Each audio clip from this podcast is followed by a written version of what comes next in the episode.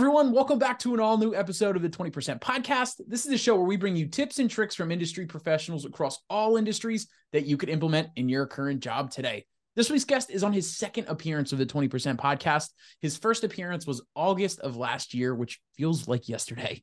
Um, during this, during that former conversation, which I'll, I will link in the show notes as well, we talked about solving problems that nobody wants to solve, the imp- the impact that your parents provide on you, doing the right thing over time consistently not wrapping yourself up in uh, in the identity of just achieving goals, which is a massive one in my opinion, um, in, in a number of other things. Um, but since we last spoke, he had founded a new company called CliAcquire, short for Client Acquire, uh, which which he had let me know. Um, it's essentially the Robinhood for outbound sales operations, where um, this week's guest helps prospects uh, or helps people to speak their prospects' language, um, which he also calls message market fit, which we're about to jump into. So, without further ado, please join me in welcoming my friend Kellen Casebeer back to the 20% podcast. What's going on, my friend?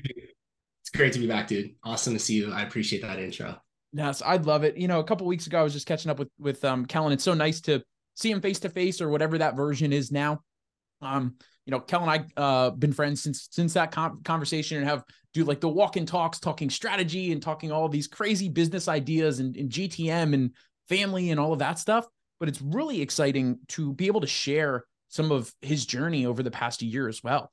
Um, so we dove into his background as I mentioned in the intro um, uh, in the last conversation we had. So we'll save some of that. But first and foremost, before we jump in, Kellen, when I was reading back that intro, um, based upon the conversation we had a little over a year ago, any big lessons that we we talked about during that time that have come up or that have played a big impact over uh, over the past year for you as well? Yeah, absolutely. Um, it's funny because as you as you're reading those back, the one that stood out is do, solving hard problems that no one wants to solve, right? And so about five five and some change months ago, I started my business, CliAcquire, and basically with our business, we help people develop outbound sales functions, right? Typically, we're doing that via cold email. And in the spirit of solving things other people don't want to solve, in the in the space of people to do cold outbound email as a service, there's sort of a strong dividing line between two types of companies. And I think I distinctly fall into one of them. Right. And so the more common one that you see a lot of is what I consider a somewhat more transactional model, which isn't a bad thing those companies essentially specialize in taking an already established semblance of some sort of outbound motion and they can add fuel to it right? They do more of it they do it a little bit better you know more precision and like they they milk outcomes essentially. Companies need that right? Companies want the meetings they go create deals out of it. That's a beautiful thing right? A lot of people want that. There's problem is those companies do not like to touch companies that have nothing yet right? So this company's never sold outbound before. They don't have the case studies they don't know what they're doing right? A lot of those uh, previous companies, their business model is not really a great fit to serve those people. And because their business model isn't a fit, because a lot of times it's sort of like a pay per performance, like low upfront cost type of situ- situation, those people are not incentivized to work really hard to do this very difficult thing of that zero to one uh, sales motion, right? To figuring out from nothing what do, what can we do to have a repeatable outbound motion that books calls with our prospects and so that's sort of what I've been doing. That's what stood out is my business. Like if I was to explain what my business does say, it's kind of that, which is working with companies who want to develop outbound sales motions, who know that they don't really have anything there yet and know that they need to run some experiments in order to figure out what may be viable to either spin up a team around or to go get one of those more sort of volume based transactional shops to come throw fire on. Now, why is this one? Now, why do you? I understand how hard this is as well. Of that's a problem that people don't want to touch, but why don't people want to touch it? And why was it so important to you to create a business around it? Yeah great question. So i think a lot of people don't in honestly i'd almost say it's not that people don't want to touch it so much as the market doesn't like to pay for people to figure that out a lot of the time. And what i mean by that is the sentiment of a company who is going zero to one with outbound a lot of times they are very confident you know we have great product market fit. It's going to be really easy. You just got to you know we got to find these types of people. We'll say this to them and it's going to crush. You know we close half of our inbound leads. We get healthy amount of referrals. You know we're ready to go. And so what happens is a lot of times the buying side of the market has a lot of expectations and they themselves are framing things very transactionally right? I actually think they're the reason that those people are so transactional a lot of the time is the market's expectations is like, we'll pay this, we want this out of it, and that's that. Right. The problem is that creates this incentive where people are either misrepresenting the confidence of what they can do or almost being baited into taking deals where the sort of terms on both sides aren't that aligned. And so, because of that, the lead gen industry as a whole, like has a terrible reputation, right? Everyone kind of scoffs and rolls their eyes. Oh my God, another lead gen shop. And the reason is there's a lot of people. I look, go in your in everyone listening, I bet could go into their inbox, look at their spam, and they'll have people guaranteeing 10 to 20 meetings per month. Right. And that's just ridiculous because if some like crazy enterprise product, they've never done an outbound meeting before. It's like you're not you have no clue about the actual product. You, you, you it's yeah. like preposterous to even think about uh, making a claim of guaranteeing anything when you know exactly. nothing about my business. It's almost it's really ignorant outreach, honestly. it, it is, and, and what they do is they say, uh, you know, you only pay for the leads you get, like all of these things to sort of lower the friction of saying yes to them. You get people really hopeful. It doesn't go anywhere, and then these people start to think like, outbound doesn't work, cold email doesn't work. These types of industry, you know, these types of businesses are a scam, right? And I and I think it's a deserved reputation, right? And so what I saw though in the marketplace is I get the idea of like making more money by helping people that have something that work do more of it and taking a slice of that, right? That's kind of like what an A, you know, an AE and HubSpot is doing that, right? Is like they're a piece of something that already works. What I know though is that companies that are on the brink of having something that works, it's like that is oftentimes a make or break for these founders, right? These businesses. And I identify as one of those people where my like i do not have inherent quote unquote success via sitting around with my inbounds and referrals right? That keeps the lights on right? Keeps my family fed. But my aspirations are to have something much greater than that. And i know that helping others be able to develop that and grow their businesses from sort of this inbound sort of unpredictable reliant situation to something where they have some control over their growth and there's some predict- some predictability in what they're doing to me that changes those people's lives in a much more meaningful way than if i was to take them from you know 10 to 100 so to speak. Right right and i love that you're tying i i heard a little bit of that like personal family why into why you're actually doing things as well which i think i know you're a family guy and i think that was really important. Yeah. um now talk about um you mentioned that uh, a lot of the time i think that this is more of a focused for this specific uh, example but i think it's a bigger we could take a step back and look at it from a wide angle too you mentioned that teams are, there's a really bad reputation on these these lead gen teams or, or the building the teams or because they're really not aligned on some of the the same proper expectations as, as you mentioned before um how do we why like how do we as sellers take a step back and try to rewrite what that wrong looks like or, or why lead gen looks really bad um to ultimately make it not so icky um yeah. and ultimately how do we get buyers you know, because we can't always just conform to the buyer every single time because they don't know what they're buying some of the time, right? How, how do we kind of switch switch some of the paradigm of the buyer doesn't always have every single piece of control? And how do you ultimately tailor that to showing them like hey not calling your baby ugly but maybe here's a better option of doing it 100% so uh, almost every single one of my deals before they become a, a deal i tell them hey Tyler, based on what you just explained to me, man, I, I, just think I'm a terrible fit. And I do not think you're looking for what I do. And I'd be happy to refer you to some of the people that do similar that sounds like more what you're after. And then typically what I'll do is I'll explain what I heard. Right. And so to go back slightly, like my agenda for these calls is like, hey, I'm going to learn about, you know, where you're currently getting your business from, why you're interested in potentially doing outbound. Based on that, I'll share sort of how my company works in supporting people build outbound teams. And if it makes sense, we can talk about those next steps. Right. And so once I'm doing my discovery, almost always these people are going to be like, I need, I, you know, the word need triggers me, right? Like I need X amount of meetings per month, right? Or especially like if the time horizon is really short, like I need an ROI after two or three months, right? Things like that start to trigger me going, not that I can't do those things, right? Because I always tell them, I'm not saying I can't do these things. It's just, I'm not going to promise it. I can't promise it.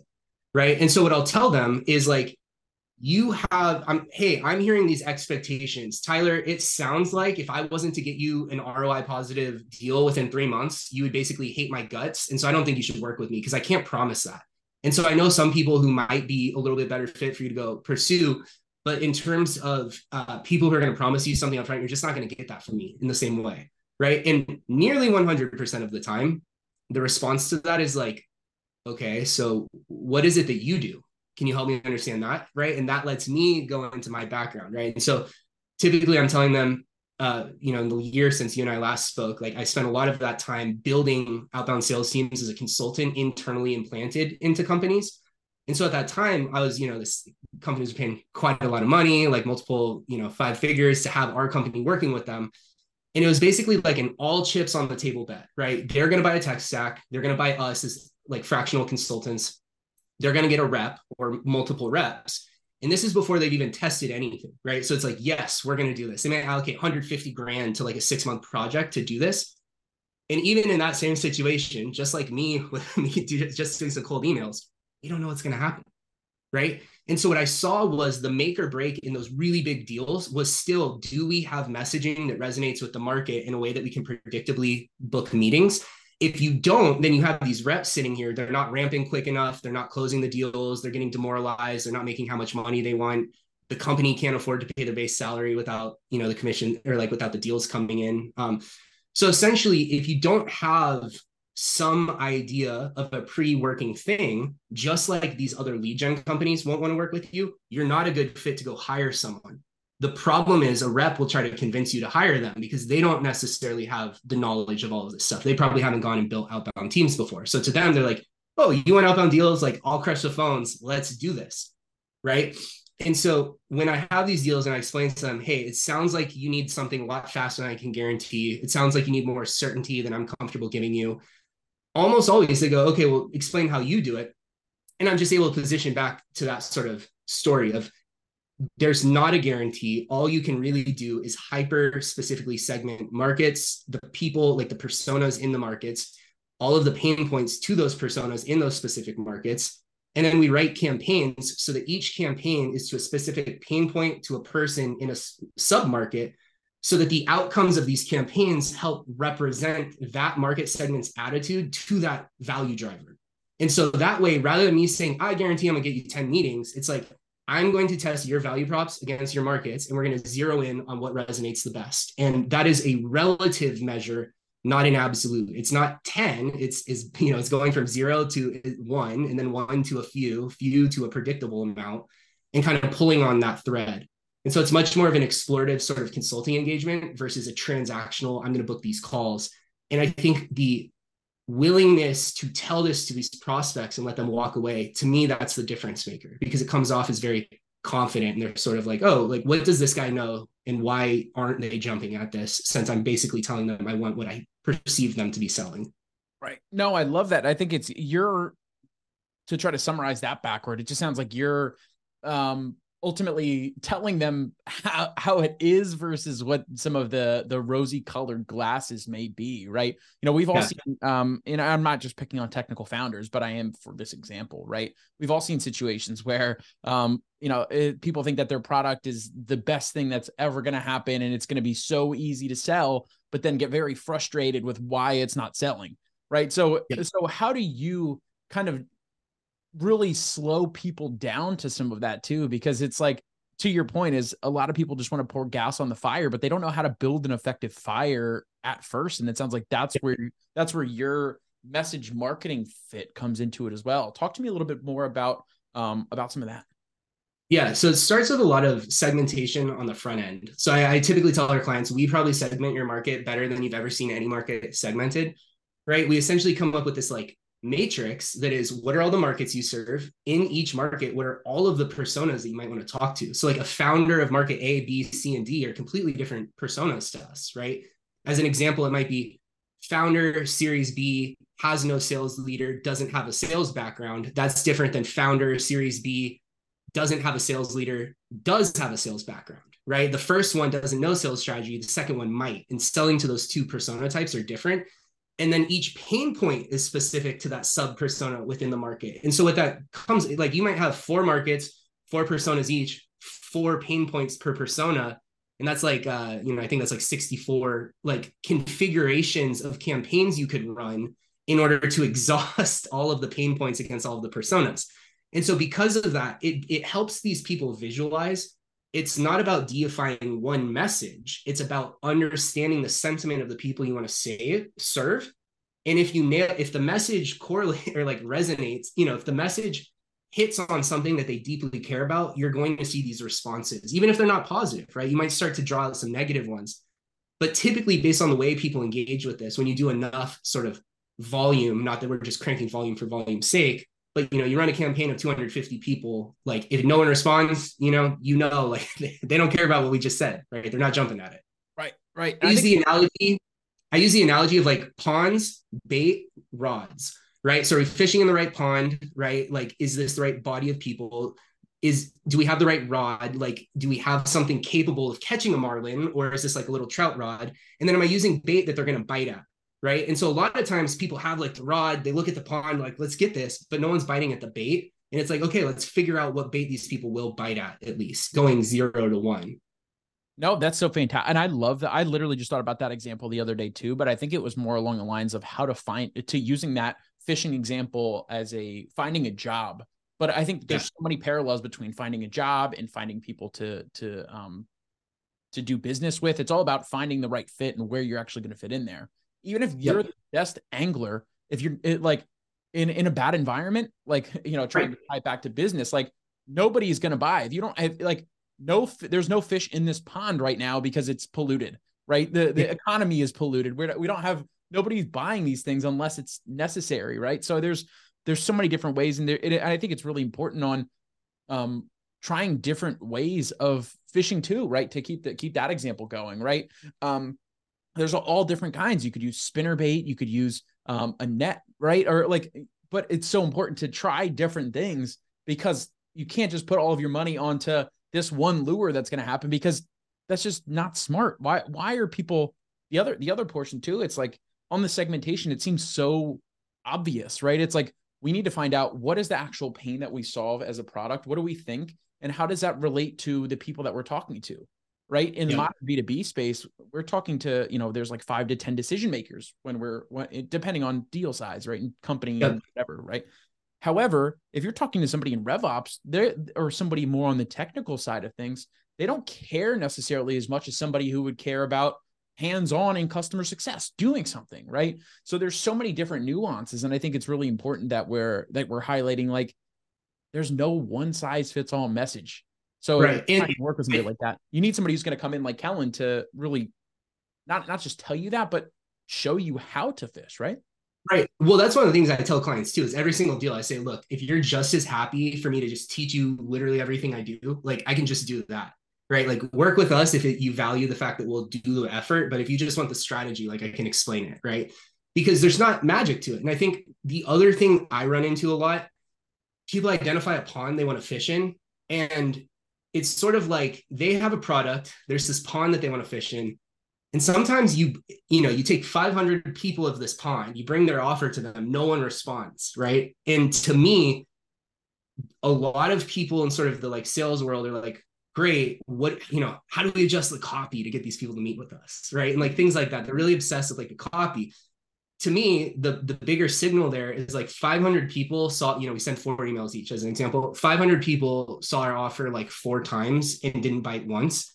If there were 2,000 potential impressions, of which no one like bit, to me, it's not how do we change the copy? It's like, are we fishing in the wrong pond? Like, do you think you want to serve these people, but do you not? And or if you want to serve these people, you might need to be a completely different thing. Like they, it seems like they don't care about this, right? And I think that's something that can kind of be glossed over in like the sales world is like there's just these real realities of like we can't force a market to accept a product and so we, all we can do is sort of like share these ideas to it and if you use sort of if you use techniques and sort of language that you know accurately portrays that in a way that is like sort of palatable to people sure you can micro adjust to sort of optimize campaigns but fundamentally if you're just seeing nothing that's the signal and right. a lot of times aren't accepting that right and I, I, think one of the big things too is like really knowing as we start to wrap up here which time always flies when we're when we're we're chatting man um i think the the really important thing here is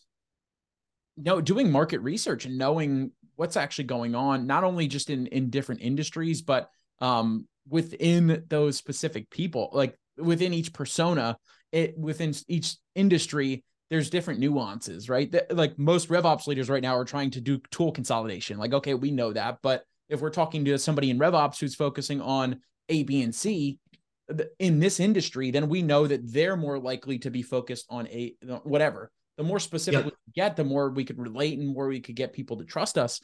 Um, somebody I just saw on LinkedIn, I don't know if you know JC Pollard or not, or not. Oh, yeah. He just went to, um, he was uh, one of the leading AEs at Gong and now just switched over to Tropic. And I saw a post um, when we are recording uh, from him this morning talking about, um, hey, now that I'm talking to CFOs, please let me know any CFO that you know to talk to, not to sell to them. And he said, yet, which I loved. Um, but but it was like I want to get immersed in what the pain points are of my customers. Tell me yes. everything. What does a C what does a CFO do? What is their problems? What is the biggest what would be the most helpful to them? And it's when you take a big step back from it, everybody gets nervous about CFO or whatever. They're just people who are trying to solve business problems, much like anybody else that we have that, that we're talking to right? Yep. Do you have a problem in your in your business? Do you have a problem in your life? No, no matter what where you actually might have a problem, it's hey, I have this problem and I'm trying to find an effective way to solve it to achieve A, B, and C. And I thought it was really I thought it was really cool that JC was was like, hey, I really want to focus very hard on talking to these people and know that. What yeah, why is that important for you, or how do you include some of that back end research to know what's actually going on in that industry or make sure that we don't have zeros going up on the scoreboard. Yeah, I, I strong endorse that. Strong endorse. Number one, strong endorse. Number two, I don't think zeros are inherently bad. Uh, like the way I would put it is there's so there's two sides of this research, right? There's the theoretical side of I'm going to talk to these CFOs and they're going to tell me what they care about, right? And they're going to tell me what they would respond to, right? And that's great and it's important, it's foundational reality is when rubber meets the road and you start sending these messages. And that in my opinion there is always a disconnect between the two. So i'm a big fan of using your go to market as a diagnostic for sort of where how much you're resonating with the market right? So that's number one. It's like i don't think we should be trigger shy. I think it's like get out there get after it get these messages in front of people start seeing what's happening. The only times that's not the case like super small tam you know like there's there's circumstances and i acknowledge that. Um to go back to the research question, I have actually become a huge fan. I'm not the world's biggest techie guy, honestly, but dude, Chat GPT, you can do some amazing research with. And some of the ways I do that, one default one is always asking like, I, I so again I do market then persona then pain point. So typically I'll run a bunch of things search or like uh, you know queries like what does this mark you know how does this market look at this like situate not my solution but situational factors. What are the main drivers? What are the metrics they're tracking? Who are the people involved? What are the departments affected by it? Like what is the decision making criteria typically like? You can do crazy amounts of like very theoretical like um, abstract sort of questioning on the market. And then what do cfo you know what do cfos inside of you know public software companies care about most in terms of blah blah blah blah blah. And then again and so i think doing a lot of that i think chatgpt is an incredible tool to do that basically. I know jordan crawford talks about this a ton as well and uh, I, I think he's just spot on. I have seen that when i go do there's been some really cool i'll give an example. I'll give away some sauce. Um, so one of the things we did is I, i'm working with someone who's like a they're certain, essentially compliance consultants without getting too specific. And so we're selling a lot of like security type personas and what we're doing is we're like ingesting their tech stack with BuiltWith. We're sending that into ChatGPT and we're having ChatGPT look at all of the tools on their website and then make inferences about different categories of information security tools and potentially what sorts of frameworks they might be compliant with. And then in the copy, we're calling out these specific things and what the tools do, how they're using them in order to sort of like position with these hyper technical regulatory and compliance people in order to sort of go from what a lot of salespeople are, which is like an abstract idea, to like, I saw you have this in order to do this, guessing that's a piece of this compliance framework. Would it be useful to, you know, and then inserting our offer, which I won't get into. Wow. But basically, you can do incredible things by just leveraging like chat. You don't need to know the answers to things. You just need to know like interesting sort of correlative questions to draw between two things. And you can start getting like incredible insights. Yeah, no, and I think that the, I mean, and that's a whole nother conversation of the the uses of AI and, and ethically and using it with from a, um, like a security perspective. Like there's so many different things you probably should and shouldn't do with ChatGPT. One of the big things though is the research and the ideation and brainstorming and you using that for at least to get you in the same ballpark in the same range of what you're talking about. So people understand that hey this person's a cmo for 20 years older than i am um yeah. which isn't true but you get the point of when when you're one of those early sdrs like people have been doing the job longer than you've been around. So yeah. able to get some of that insight and that background to say like hey i have a understand i had a thought too. I had a thought on something i want to share because it's something that i just remembered is another like tactical thing i do with chat gpt that i think is really useful that i don't see a lot of people doing is so you do your research, right? So you use it like what do CFOs care about? What do CFOs care about in terms of this solution? Like what are their headaches? Whenever you come up with what you believe, the next thing to do is take what you believe, feed it back in, and ask what would a CFO in this type of company object to about this?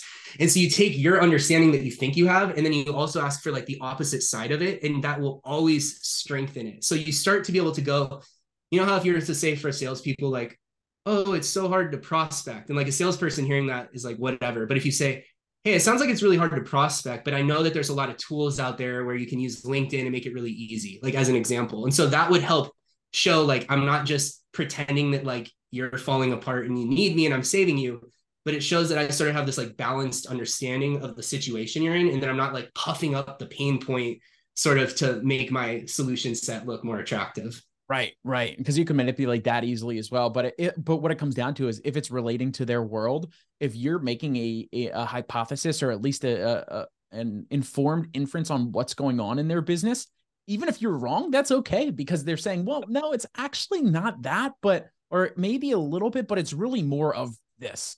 Then it doesn't matter what question that you asked for. Now you're getting into the meat and potatoes of what they're actually looking to do. And I think it's really smart to be able to take um in building your objections and like at least it gets you probably 90% of the way where you need to go. So at least you have some type of um, informed answer while you're doing that.